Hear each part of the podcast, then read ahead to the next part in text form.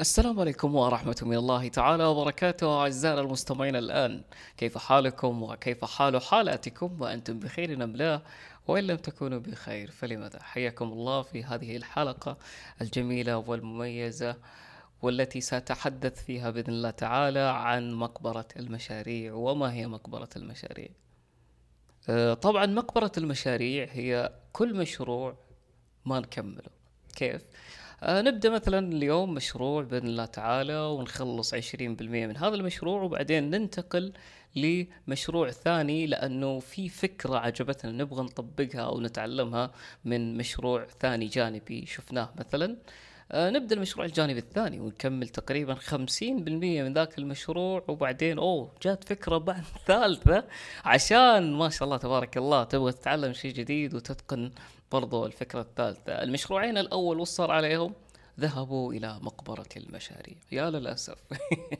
فهذه إشكالية الصراحة أنا أمر فيها، اللي هي أبغى أتعلم كل شيء، أبغى أبغى أبغى أخلص هذا المشروع وبعدين أروح أسوي مشروع ثاني بلغة برمجة توتالي مختلفة. أتوقع أن هذا النوع من أنواع المشاريع ما عمره يعني يعني كذا يطلع كذا تطلع النور كذا يشع المشروع و و ويراه العالم ويراه مكتمل، يراه مكتمل. حط تحتها سبعين ألف خط، ما راح ما راح يشوفون مشروع مكتمل مئة بالمئة، وذلك بسبب الانتقال من مشروع لآخر لآخر ولآخر. أنا أتوقع أنه ما هو شيء سلبي أني أنا أنتقل من مشروع لآخر، لكن أقلها بال يعني بالأقل أنه مثلا أنا أكمل المشروع اللي أنا بديته، وهذه رسالة لي أنا.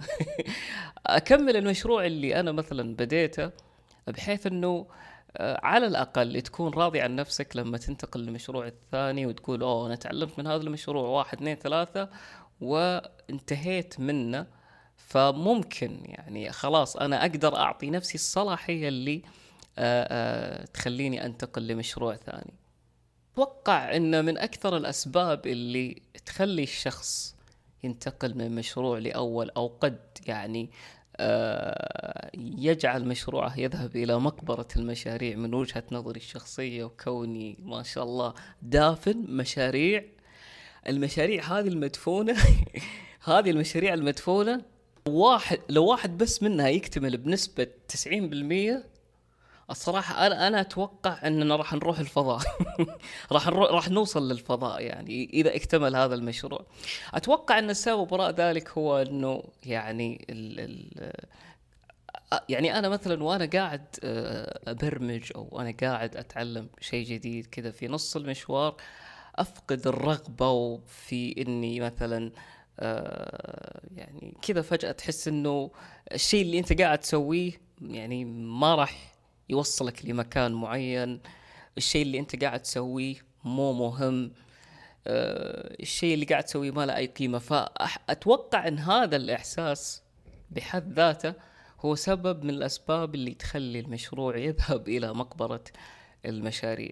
بعض الأوقات يعني يكون الواحد مو متأكد من المجال اللي قاعد يتعلم، أو يعني مو حاس إن هذا المجال اللي قاعد يتعلمه هو مجاله، فيذهب مثلا ل مثلا مجال ثاني مختلف تماما عن المجال الأول، ويبدأ يتعلم ويبدأ يعني ينتج شغلات جدا بسيطة في هذا المجال الجديد. أنا أتوقع إذا ذهب أي مشروع في مجال مختلف إلى مقبرة المشاريع، أه ما ما يعني ما راح أقول إن هذا في مقبرة المشاريع أكثر مما أنه أنا كنت قاعد أكتشف نفسي وبنيت هذا المشروع عشان أتأكد هل أنا ملم مثلا، أو هل أنا هاوي في تصميم الشعارات. لا، كيف عرفت؟ أنا بديت في تصميم الشعارات وسويت شعار شعارين مثلا وحسيت أن هذا الجو ما يستهويني، لذلك انتقلت للعلم الثاني. فلو ذهب المشروع الأول إلى مقبرة المشاريع، هنا أنا أعذرك، أنا أعطيك الصلاحيات، أنا أعطيك السكليف من عندي. فلا تشيل هم الموضوع هذا من وجهة نظري، يعني لأن الصراحة آه طبعا هذا موضوع جانبي. أنا كنت حاطة أهداف تقريبا من عام ألفين وثمانية عشر، وكانت موجودة عندي بالنوت. طبعا من ضمن الأهداف هذه وش كان الهدف؟ كان الهدف أن أكون النسخة الأفضل من مني أنا يعني مع مرور الوقت. فأنا قاعد يعني وأنا قاعد أشيك على هذه النوتة بالذات قلت يا الله شوف الوقت كيف كيف مر يعني بهالسرعة، وأنا ما كنت يعني ما كنت ملقي بال لهالنوتة، اللهم مجرد واحد قاعد يفضفض لنفسه فقام كتب هذا الموضوع بالنوتة. اليوم وأنا أشيك على الملاحظات اللي موجودة عندي، آخر ملاحظات فوق الآي كلاود مسوي سينك، فانتظرت عشان يجيب لي الملاحظات الجديدة. نزلت الآخر ملاحظة، اكتشفت أني أول ملاحظة كنت كاتبها أو أول نوتة كنت كاتبها كانت عام ألفين وثمانية عشر، وكانت بهذا العنوان. لذلك, لذلك أنا أتوقع أنه بمجرد ما أننا مثلا نبدأ مشروع معين أو نسلك طريق مثلا، إحنا ممكن نوثق شغلات لأنفسنا عشان يعني نشوف إحنا فين كنا من البداية وفين صرنا. ومو شرط تكون يعني على مدات طويلة جدا، يعني ممكن تكون بشكل أسبوعي إذا أنا قاعد أتعلم مثلا بشكل أسبوعي، أو ممكن تكون بشكل شهري إذا كان الجدول عندي بشكل شهري، عشان بس تمنع نفسك من أنك تحس بأنه الشيء اللي أنت قاعد تسويه ما قاعد تتقدم فيه وما قاعد تتأخر. وبعض الناس ممكن يشوف أن هذا الشيء يعني يعني يعني ما له معنى أو ما له داعي، لكن أنا متأكد أن دائما وأبدا لما توثق لحظات مثل اللحظات اللي أنت تبدأ فيها مشروع معين، وبعد مثلا فترة معينة تكتشف أنه أنت كانت بدايتك كذا ووصلت المرحلة هذه بعد فترة طويلة من الزمن، بتحس أنه أنت عندك علم وتعلمت شيء له قيمة. يعني ممكن نستخدم دفتر ذكريات مثلا، حتى مستقبلا نرجع لمشاريع كنا اوريدي اشتغلنا عليها ونشوف احنا فين كنا قبل ما نوصل المرحلة هذه، ونتابع ونشوف مراحل تطورنا، يوم بدينا من الصفر ولأي مرحلة وصلنا، حتى يعني تتنمى عندنا الثقة الكاملة بأنه المعلومات اللي حصدناها طوال هذه الفترة لها قيمة، وهي أكيد إنها لها قيمة لأن العلم دائما نور. من ضمن الطرق اللي أنا كنت أستخدمها في إني أتابع مشاريعي وإني أعرف أنا إيش قاعد أسوي، يعني ساعات كذا أحس بضياع ما ما أدري ما أدري أنا ليش فاتح الكمبيوتر الآن، أضغط كنترول كوماند سي في، طيب بعدين هل أنت فاتح الكمبيوتر عشان بس تسوي كوبي بيست، ولا ليش فاتح لك او انت فاتح الكمبيوتر عشان تروح جوجل، طب وش تبغى تسوي؟ فعارف اللي ينسى هدفه، دائما ينسى وش اللي يبغى يسويه، او يعني يحس كذا بعض الاوقات بانه ضايع. يعني ممكن من الشغلات اللي انا كنت استعين فيها يعني، لكن حاليا عندي النوت هي اللي تفزع لي في اغلب المواقف اللي زي كذا. لكن من ضمن الشغلات الجميله اللي انا احس انها جدا بطله، انه يكون مثلا عندي استيكرات معلقه مثلا عندي بالجدار، اسمع انت اليوم او اليوم الفلاني لازم تكون انجزت المهمه هذه. فانا اول ما اصحى من النوم اشوف الاستيكر هذا، اتذكر ان انا عندي هدف لازم اوصل.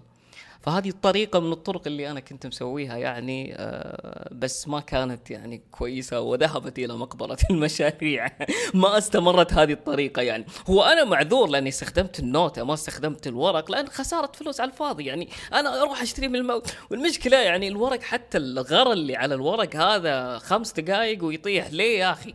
فعشان كذا استعنت بالنوتة يعني، وعالم رقمي ديجيتال، فاستعنت بالنوتة يعني بدال ما أني أحط مثلا أوراق. وهذا هذه طريقة من الطرق يعني، أنا قاعد قاعد أغششكم وقاعد أعطيكم أفكار. يعني أنا مثلا أحطها عندي بالشباك مثلا، ولا عندي بالجدار، وأقول إنه أنا بعد مثلا بعد ثلاث سنوات راح أغير مجرة درب التبانة. أوكي خلاص نشيك بعد ثلاث سنوات هل تغيرت مجرة درب التبانة ولا لا؟ آه ما ما راح تتغير، أنا عارف إنه ما راح تتغير، لكن هذا مثال يعني من ضمن الشغلات اللي ممكن واحد يسويها حتى إنه يتبع ويعرف لأي مرحلة ولأي مدى وصل فيها في المشروع. وبرضه هذه طريقة ثانية من الطرق اللي فكرت فيها واستخدمتها، وأتوقع أن مفعولها للآن موجود للأمانة، لأني اكتشفتها يعني قريب. أه يعني أحيط نفسي بأشخاص لهم علاقة بنفس المجال اللي أنا موجود فيه، فهذا الشيء راح يحفزني أني أنا أشتغل. لما أشوف أنا شغل فلان ما شاء الله تبارك الله أنجز وأبدع ووصل لهذه المرحلة، أنا إن شاء الله لازم أنجز وأبدع وأوصل لهذه المرحلة. فتخيل معاي أنت عندك نوتة مثلا تذكرك بأنك بأن عندك مشروع لازم تنجزه ولازم تخلصه، وبنفس الوقت أنت محيط نفسك بأشخاص ملمين في نفس المجال اللي أنت موجود فيه ويشاركونك مراحلهم مراحلهم التطويرية بشكل يومي. الشيء الشغلتين الضر الخطيرة اللي راح تستفيدها من هذا الموضوع هو أول شيء أنت يعني طول الوقت قاعد يعني تتحفز على أنك تشتغل، لأنه أنت مع هذول الأشخاص اللي أنت أحط نفسك بهم. وثاني شغلة أنتم ممكن مستقبلا تتعاونوا في مشروع واحد على أنكم تنتجوا مثلا مشاريع مختلفة، وهذا راح يكلف أقل، يعني راح تكون تكلفة الوقت بالنسبة لكم أقل، وما راح تجلس فترة طويلة تبرمج شيء معين. كان في نقطة ثانية من النقاط اللي أنا أشوفها جدا جميلة وجدا أسطورية، يعني ممكن تساعد يعني الكثير في أنهم يعني يجدوا مثلا البيئة اللي تحفزهم، وهي طريقة جدا سهلة وجدا بسيطة، وأشوف أنها قوية جدا. لأنه أنا لما أكون المحفز لذاتي هذا أقوى من أني لما أكون معتمد على عنصر خارجي يحفزني، لأن المحفز الداخلي هذا عنصر داخلي موجود في شخصيتك عمره ما راح يروح. لكن لما تكون معتمد على محفزات خارجية، يلا ابدأ، يلا اشتغل، يلا روح، يلا تعال، آه يلا انتج، هذه المحفزات الخارجية مش دائمة، فإذا غابت بعد ما كان اعتمادنا عليها كلي، أتوقع راح راح يذهب سوف يذهب المشروع إلى مقبرة المشاريع عزيزي المستمع الآن. لذلك أنا أتوقع أن ممكن ممكن أنك تعتمد على مصدر خارجي عشان يحفزك لفترة مؤقتة بسيطة، لكن لازم تكون أنت اللي تحفز نفسك بنفسك. يعني مثلا تاخذ مثلا برنامج تسجيل الصوت، ومثلا تتكلم مع نفسك عن شغلات أنت حاب تسويها. هي نفس فكرة النوت اللي ممكن نكتبها على الورق، اللهم أنه نوتة صوتية مثلا لي أنا عشان وأنا مسافر وأنا فاضي مثلا وأنا متضايق مثلا، أشغلها وأسمع و... و... وأعرف أنا إيش الهدف اللي أنا كنت حاطه من أول، وهل أنا وصلت للهدف ولا لا.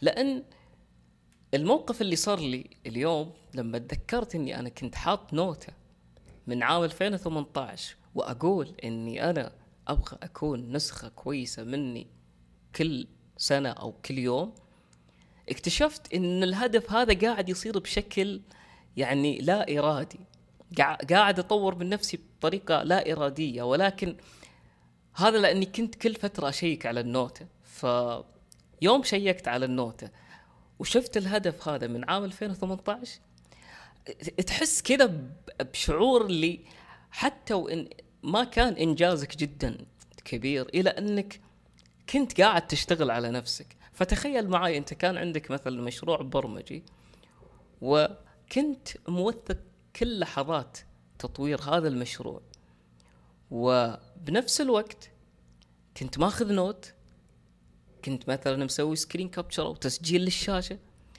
بنفس الوقت مثلا كنت تسجل ملاحظات مثلا وتربطها في فايل كذا الحالة في الزاوية على فوق فوق الزاوية على اليسار، حلو. وقلت إن هذا الملف بأخليه لي وللزمن، وبعد خمس سنوات ست سنوات رجعت لهذا الملف، بتدخل أنت وبتشيك على هذا الملف وبتنظر ل يعني بتشوف يعني آه، لأي مرحلة أنت وصلت فيها من العلم اللي أنت تعلمت. فتخيل معاي أنت شيكت على الملف واكتشفت أنه أنت ما أنتجت ولا أي شيء، هذا مجرد كلام بس في خاطرك قلته انتهى الموضوع. بتخنقك العبرة في هاللحظة بالذات، وأنا متأكد يعني، وأتوقع اللحظة هذه اللي تستوعب فيها أنه أنت كنت مسوف مشروع معين، وكنت تشوف كمية الشغف اللي أنت كنت حاطه وكمية الأمل اللي كنت معلقة في نفسك. ما أتحرك يعني، ما سويت فيه ولا شيء. هذا الشيء الحالة راح يحركك، وأنا متأكد، لأن هذا الشيء اللي اللي سويته حسيت إن لما لما أنا أتجاهل شيء أنا حاطة وهدف أنا حاطة وما أذكر نفسي فيه كل فترة معينة، وبعدين أتذكر أو أو أشوف نوتة معينة تقول لي إني أنا ما وصلت لهذا الهدف، بتخنقك العبرة في هاللحظة الصراحة، وبتحس إنك أنت كنت قاعد تضيع وقت، بينما إنه أنت ممكن ما كنت تضيع وقت، ولكن حصلت لك ظروف معينة. هي الفكرة فقط إنه نستمر في إننا نشتغل على الشيء اللي قاعدين نشتغل عليه، لا مزيد من مقبرة المشاريع رجاء. دفننا مشاريع كثيرة جدا، ولو استمرينا ممكن ندفن أنفسنا، فليش أنا أدفن نفسي وأدفن مشاريعي؟ داعي العالم يرى مشاريعك الآن. فهذه طريقة برضو جميلة من الطرق اللي اكتشفتها، وأتوقع أن في كثير من الناس ممكن يعني يستخدمونها، ولكن حبيت أني أشارككم شيء جميل كنت أستخدمه ولا زلت أستخدمه، يعني لعله يفيدكم بعد الله سبحانه وتعالى، فإنكم تستمروا في إنتاج مشاريعكم، وبإذن الله نشوف تطبيقاتكم، نشوف ألعابكم، نشوف مشاريعكم مكتملة بنسبة مئة بالمئة بإذن الواحد الأحد. هذا البودكاست برعاية لا يوجد راع حتى الآن. عزيزي العميل، لأخدمك من الرقم الذي تتصل منه الآن اضغط الرقم واحد، ولمراجعة المشاريع المسوفة اضغط الرقم اثنان. إذا أردت الحصول على مساعدة لإنجاز مشاريعك فلا تضغط الرقم ثلاثة، وإذا أردت أن أتحدث معك بلغة أخرى اضغط الرقم ثمانية. للمساعدة اضغط الرقم صفر. لا يوجد اختيار. مع السلامة.